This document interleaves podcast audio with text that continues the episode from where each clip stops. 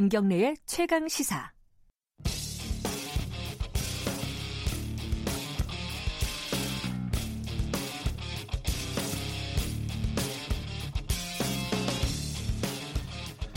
오늘의 창을 통해 여러분은 역사 이야기, 역사 카페 시간입니다. 뭐 최근에 국회에서 선거제 관련된 얘기가 굉장히 많죠. 정당 간에 지금 어, 논쟁도 치열하고요. 어, 조금 전에 심상정 정개특위 위원장과도 인터뷰를 했었습니다. 이 선거 음, 국회에서만 중요한 게 아니겠죠. 국민들한테도 굉장히 중요한 제도인데 이 선거 제도가 사실은 어, 해방 이후에 우여곡절이 굉장히 많았다고 합니다. 지금의 선거제도가 확립된 지는 그렇게 얼마 되지도 않았고요. 관련 얘기를 어, 박태기훈 서울대 국제대학원 교수님과 나눠보도록 하겠습니다. 안녕하세요. 네, 안녕하세요. 어, 선거제도 얘기하려면 이거 뭐 논문 몇 권이겠죠? 그렇죠. 그래도 뭐 개략적으로 한번 쭉 훑어보고 네. 지금의 어떤 논쟁의 의미가 뭔지 이렇게 네. 좀 짚어보도록 하겠습니다. 어, 일단은 뭐 당연히 해방 이후에 정부 수립이 되고 그때 네. 첫 선거가 있었겠죠. 그렇죠. 지금 선거랑은 많이 달랐겠어요, 당연히. 뭐 어쨌든 그래도 지역구를 중심으로 해서 뽑았다는 점에서는 직접 큰 골격은 뭐 음, 뭐 직접 선거하고 예. 뭐 굉장히 큰 의미가 있죠. 우리가 사실 선거라는 게 없었는데 네. 어, 처음으로 이제 국민들이 직접 투표를 하는 선거가 있었고 예. 일제 강점기부터 선거가 있긴 했어요. 일본이 이제 식민지화를 하면서도 음. 선거를 했는데 그때 간접 선거입니다. 아 그래요? 예, 그러니까 직접 선거가 아니고 아 대의원들을 뽑았군요. 예. 그렇죠. 그러니까 일정한 정도의 세금을 낸 사람들. 아 그래요? 그렇죠. 어. 그리고 또 이제 일정한 지위에 있는 사람들만 선거를 하도록. 보통 선거가 아니었군요. 네, 그런 음, 선거가 아니었습니다. 네. 예. 근데 어. 이제 48년에 처음으로 이제 보통 선거가 됐고 네. 또 그때는 흥미로운 게 국회의원 수가 300석이었어요. 어, 그때도요? 예. 300석인데 예. 200명만 뽑았습니다. 아, 재원 재원 의회 말씀하시는 그렇죠, 거죠? 그렇죠. 예. 그 의미가 뭐였죠? 100석을 북한 쪽에서 나중에 통일되면 뽑겠다. 아. 해가지고 100석을 그냥 놔두고 200석만 뽑았죠. 예. 그리고 이제 이 재원의회 선거부터 해가지고 54년 선거까지는 네. 무소속이 많이 당선이 됐어요. 어 그래요? 그것도 네. 특이한 거네요. 네네. 그러니까 음. 정당 소속보다는 무소속이 더 많이 당선이 되는. 음. 그러니까 기본적으로 그 당시에 이제 정당이라는 제도 자체가 음. 제대로 정착을 못했었기 때문에 네. 그 무소속이 많이 당선되는 그런 현상이 있었죠. 그렇군요. 그러니까 54년까지는 그렇게 그런 네, 어떤 네. 현상들이 벌어졌었다. 네, 네. 근데 이게 사실 우리가 어, 사실 저도 이제 당연히 이제 나이가 그 정도는 안 돼가지고 기억을 못 하는데 네. 양원제 있을 때가 있었다면서요? 예, 그러니까 처음에 52년 선거, 아 52년에 이제 개헌을 하면서 네. 그때 참의원이라는 그 제도가 도입이 됩니다. 그래서 참의원, 민의원 예. 해가지고 이제 상하 양원 이런 예. 식으로 해가지고 헌법에는 들어가는데 네. 참의원 제도가 60년까지는 도입이 안 돼요. 아. 그래서 민의원 선거만 쭉 됩니다. 그래요. 예, 그래서 상원, 하원 이런 식으로 이제 한 건데 이게 이제 60년에 4.19 혁명 나고 나서 처음으로 참여하고 민의원 이렇게 두 개로 나뉘어진 선거가 이루어지죠. 음, 그때는 이제, 사실 예. 대통령제가 아니었죠. 그4.19 이후에. 그렇죠. 예. 의원 내각제를 하면서 참여원 민의원으로 나눠서 하죠. 음, 예. 그게 근데 얼마 안 가서 네. 5.16 쿠데타가 그렇죠. 일어나고 예, 그 국회 다 해산되고 정치인들이 이제 정치 활동 금지되고 이렇게 되죠. 그러면서 이제 네. 그 상하이 아니면 참의원, 어, 민의원 나눠졌던 네. 것도 다 없어지는 거죠. 그렇죠, 없어지게 됩니다. 그러면 이제 네. 단원제로 다시 네네. 다시 돌아가는 거네요. 네. 정당 정치는 언제부터 그러면 본격적으로 좀 시행이 됐다고 볼 수 있나요? 이미 뭐 54년 이후가 되면 정당 소속 정치인들이 이제 많이 당선이 돼요. 아. 그래서 이제 정당에서 어, 나온 사람들이 국회의원의 줄을 이루게 되는데요. 사실은 예. 그것도 54년부터 그러는 게 사실은 그때 개헌을 위해서 사실 그런 부분들이 많아요. 그러니까 개헌을 예, 위해서 특히 예. 이제 여당 쪽에서 개헌을 하려고 그러면 자기 쪽 국회의원들이 많아야 예. 되니까 예. 그래서 54년부터 해서 좀 부정 선거들이 많이 있죠. 음. 예, 그래서 이제 그 다수당이 개헌을 하려고 하면 이제 3분의 2 이상의 의석을 가져와야 되니까 예. 그래서 그때부터는 이제 정당이 많아지고 어 이제 60년대 되면은 본격적으로 정당 공천 이라는 게 자리를 잡게 됩니다. 네.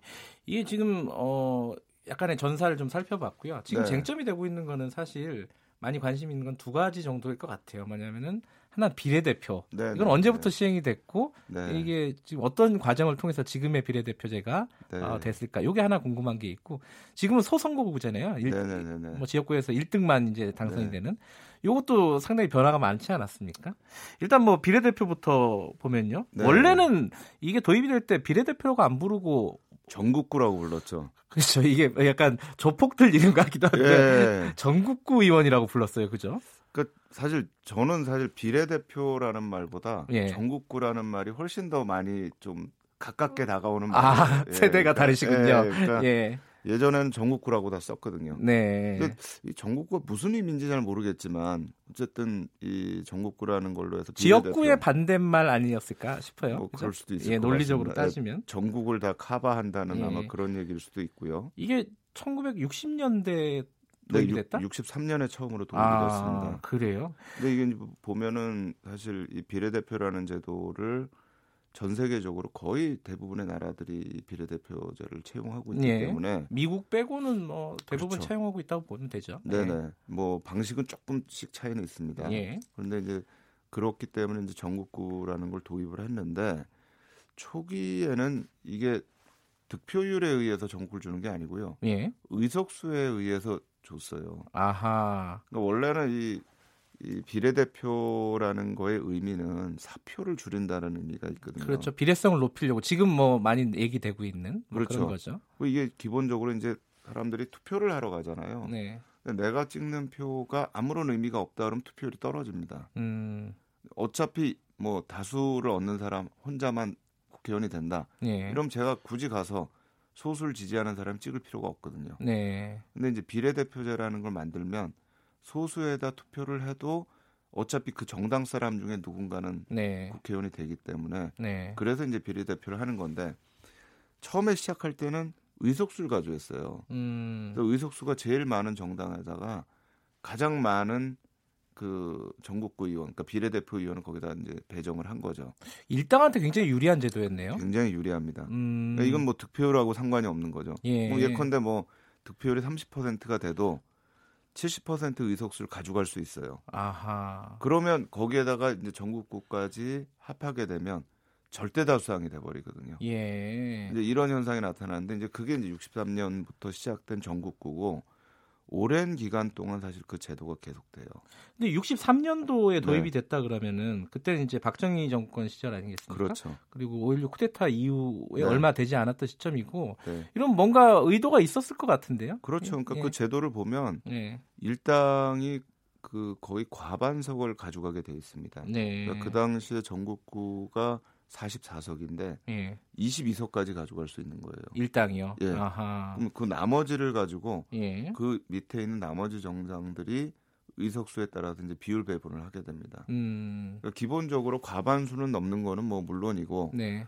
3분의 2까지도 갈 수 있는 아하. 이제 그런 제도로 시작을 한 거죠. 3분의 2까지 가면 개헌도 마음대로 할 수 있는. 가능합니다. 예. 그게 이제 그 69년에 삼성 개헌이라는 예. 것도 결국 이런 제도 하에서 가능하게 된 거죠. 그 전국구 의원도 사실 원래 취지는 뭐 이렇게 소수자라든가 직능 대표 이런 사람들이었는데 그렇죠. 실제로는 그렇게 운영이 안 됐었던 전혀, 것 같아요. 네, 전혀 안 됐고요. 예. 그나마도 이제 72년에 유신을 하면서 전국구 제도도 사라지게 되죠. 아, 그랬나요? 근데 그게 음. 이제 71년 선거에서 그 당시 야당이었던 신민당이 약진을 해요. 음. 그러니까 굉장히 의석수가 늘어나면서 네. 전국구에서 공화당하고 신민당 사이에 차이가 별로 나질 않습니다. 아. 70년에 그러니까 유신을 하면서 국회를 해산해 버리죠. 그리고 이제 전국구를 없애고 그리고 도입을 한 게 유정회입니다. 예. 유신정회라는 건데 국민의 아 국회의원의 3분의 1을 대통령이 지명을 하는 거예요. 그럼 이제 지역구에서는 네. 어차피 한 반반 나옵니다. 네. 그리고 이제 3분의 1을 대통령이 지명하면 자동적으로 전체 3분의 2가 대통령을 지지하는 사람이 되는 거죠. 예. 그 제도가 이제 79년 11.6 사건까지 계속됩니다. 이게 호랑이 담배 피던 시절 같지만은 사실 따지고 보면 한 40몇 년 전이에요. 그죠? 얼마, 얼마 안 된 일입니다. 예. 예. 비례대표라는 어떤 말이 제대로 쓰이게 된 거는 언제부터죠? 2000년대입니다. 아, 얼마 안 됐군요. 네, 얼마 안 됐습니다. 20년도 안 됐군요. 네네. 예. 근데 처음에는 어떤 방식으로 좀 선출이 됐습니까? 이제 득표율을 가지고 하는 거니까요. 음. 그, 그 2004년 정도부터 아마 시작이 됐던 것 같아요. 예. 그래서 득표에 따라서 의석수를 배분하는 이런 방식으로 이제 그, 이제 2000 제 기억엔 2001년도인가에 네. 그 1인 1표제가 위헌이다. 네네네. 뭐 그런 어떤 헌법재판소 판결이 있지 않았습니까? 네네네네. 그 이후에 바뀐 거고. 그렇죠. 그 음. 이후에 이제 바뀌면서. 예. 근데 무엇보다도 사실 민주주의에서 중요한 거는 보다 많은 사람들이 참여하게 하는 거거든요. 네. 근데 보다 많은 사람들이 참여하게 하려면 이 그 사람들 투표소로 가게 하려면 네. 내가 찍는 표가 유의미하다라는 음. 거를 주기 위한 부분들이 있는데 이제 그런 부분에서 비례대표가 굉장히 중요하게 된 거죠. 정치학자들은 그걸 투표의 어떤 효능감이라 그러더라고요. 그렇죠. 그렇죠? 예. 그게 굉장히 우리나라는 낮아 낮은 상태라서 예. 이번에 좀 선거제도를 바꾸자 뭐 이런 취지인 것 같은데. 네. 어, 또한 가지 좀 궁금한 부분들이 아까 비례대표 말고 소선거구제가 있습니다. 네네네. 네, 네, 네. 원래부터 소선구 아까 처음에 말씀하신 거는 해방 네. 이후에는 처음에는 소선거구제였다. 예, 소선구제. 제가 했었죠. 어렸을 때 중대선거구였던 적이 있었던 것 같아요. 있었습니다. 그게 어떻게 변했죠? 그러니까 계속 소선구로 가다가요. 예. 어, 4.19 혁명 이후에 참의원 선거를 중대 선거구로 했습니다. 아, 그랬군요. 예, 예. 이제 한 선거구에서 뭐 어, 6명까지도 뽑을 수 있도록. 아, 그래요? 예, 근데 이제 참의원만 그렇게 했고. 네. 그다음 이제 유신 때 또 한번 중선거구제를 합니다. 네.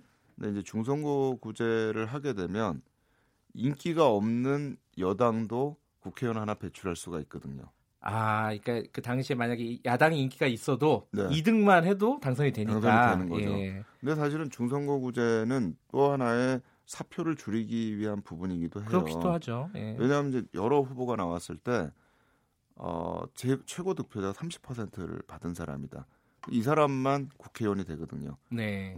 29% 받은 사람 국회의원이 못 됩니다. 네. 그러면 30%를 받은 사람 국회의원이 되면 나머지 70%를 찍은 사람들은 그 의견 자체가 완전히 무시가 되는 사표가 거예요. 되는 거죠. 그렇죠. 예. 그래서 이제 중선거구제를 얘기를 하는 분들도 있어요. 네. 근데 사실 중선거구제는 아까 말씀드린 것처럼 양당 정치에서 양당한테 거대 정당 두 군데한테는 굉장히 유리합니다. 네. 거기 기본적으로 되거든요. 그렇죠. 예, 그러니까 그 다수당을 유지하는 데는 유리하고 음. 그래서 이제 주로 의원 내각제를 하는 데에서는 네. 중선거구제를 많이 유지하는 경우들이 있습니다. 그렇군요. 네. 그럼 지금처럼 소선거구제로 바뀐 건 언제였죠? 80년대 와가지고 이제 다시 또 소선구제로 돌아가게 되는 거죠. 아, 80년대요? 그 네. 그럼 87년 아니요, 아니요, 아니요. 그, 그 전에요? 네, 네, 네. 음. 신군부가 들어서고 나서 예. 그때부터 다시 소선구제로 오게 되고요. 예. 그때 이제 유신 때 없어졌던 전국구가 또 한번 부활이 됩니다. 예. 이게 여러 가지 지금 말씀하신 걸 보면은 사실 뭐 여러 가지 우여곡절은 있었지만은 네. 대체적인 흐름은 국민의 어떤 표를 네. 버리지 않고 얼만큼 네. 대표할 수 있느냐 비례성을 어떻게 높이느냐 그렇죠. 이런 쪽으로 예. 그래도 천천히 조금씩 조금씩 발전을 해 왔다 이렇게 볼 수도 있나요 어떻습니까? 그렇죠 저는 뭐 비례대표제가 도입된 거는 굉장히 큰 의미가 있다는 생각이 들어요. 네. 그러니까 기존에 이제 이 선거구에서 소선구를 통해서 이제 지역 대표를 뽑는데 네. 저희가 문제는 지역구라는 게 제대로 작동을 하고 있느냐. 음. 그러니까 저희도 이제 이 정당 연구하시는 교수님들이 있어요. 그렇겠죠. 그러니까 이분들 연구를 보면 다른 나라와 달리 우리는 공천이라는 거를 중앙에서 합니다. 아하. 중앙에서 해가지고 지역에다 이제 꼽는 거죠. 그렇죠. 그럼 이제 지역 주민들의 의견은 어떻게 되는가? 그러니까 예컨대 그 지역구에서 너무나 열심히 했던 사람이 음. 나와도 네. 중앙에서 공천을 받지 못하면 이 사람은 거기에 국회의원 후보로 나올 수가 없는 거예요. 네. 그러니까 지방 가서 활동을 안 하고 국회의원들이 다 중앙에서 활동을 하는 거예요. 그러니까 음. 이 사람들이 정말 그 지역의 대표인가? 이게 우리나라 정당 제도의 문제거든요. 뭐 정당 민주주의가 아직까지는 좀 취약하다 이렇게 볼 수도 있죠. 그렇죠. 그러니까 네. 저는 사실은 선거 제도가 제대로 되려면 네. 저는 비례대표 제도도 굉장히 중요하고요. 예. 다른 한편 정당 개혁이 필요합니다. 음. 그래서 정당에서 진짜 그 지역을 대표할 사람을 뽑는 거. 두 번째는 비례대표하면 이렇게 번호로 쭉 나오잖아요. 예. 이 사람들이 정말 그 비례대표를 할 자격이 있는 사람들인지. 네. 그건 뭐 국민들이 검증할 수가 없어요. 그냥 정당이 자기들이 알아서 번호 그냥 부여하는 거거든요. 네. 이런 부분들의 개혁이 같이 좀 이루어져야 되는 게 아닌가 이렇게 생각을 합니다. 정당에서 어, 비례대표 1, 2, 3, 4번 요, 요 중에 네. 돈 많은 사람들이 많이 들어가 있어요. 보통 보면은. 글쎄 뭐 예. 근데 최근에는 최근에 좀 바뀌었죠. 예, 예. 많이 좋아졌다고 생각을 하는데 예. 그럼에도 불구하고 정말 국민들의 검증을 받은 비례대표고 네. 자기의 직능을 대표하는 사람인가 네. 또는 그 소수자들 여성 또 뭐 장애인 네. 뭐 이런 분들을 정말 대표하는 사람들인가 네. 라는 데에서는 고개를 갸우뚱하게 만들 때가 많이 있어요. 그렇죠. 네. 어쨌든 이 선거제 개편도 중요하고 그거와 발맞춰서 정당 개혁도 그럼요. 같이 가야 한다. 네네. 그런 말씀이시군요. 네네. 사실 그 부분에 대한 논의는 아직까지는 활발하게 진행이 되고 있지는 않는 것 같아요. 그러니까 이렇게 선거법 개편이라든가 뭐 네. 정치적인 상황이 쭉 있어도 국민들이 그거에 대해서 냉소적인 이유가 네. 정당이 정말 존경받을 만한 정당이고 네. 국민들한테 네. 필요한 정당이면 국민들이 냉소적이지 않고 굉장히 적극적으로 나서겠죠. 네. 근데 정당 자체가 문제가 있기 때문에 국민들이 이런 정당들의 정치 활동에 대해서 냉소적인 시선을 보낼 수밖에 없는 겁니다. 네. 역사를 보면은 뭐 지금 상황에서 중요한 게 뭔가가 아마 좀 보이지 않을까 청취자 여러분들도 네. 그런 생각이 드네요. 고맙습니다. 여기까지 듣겠습니다. 박태균 서울대 국제대학원 교수님이었습니다.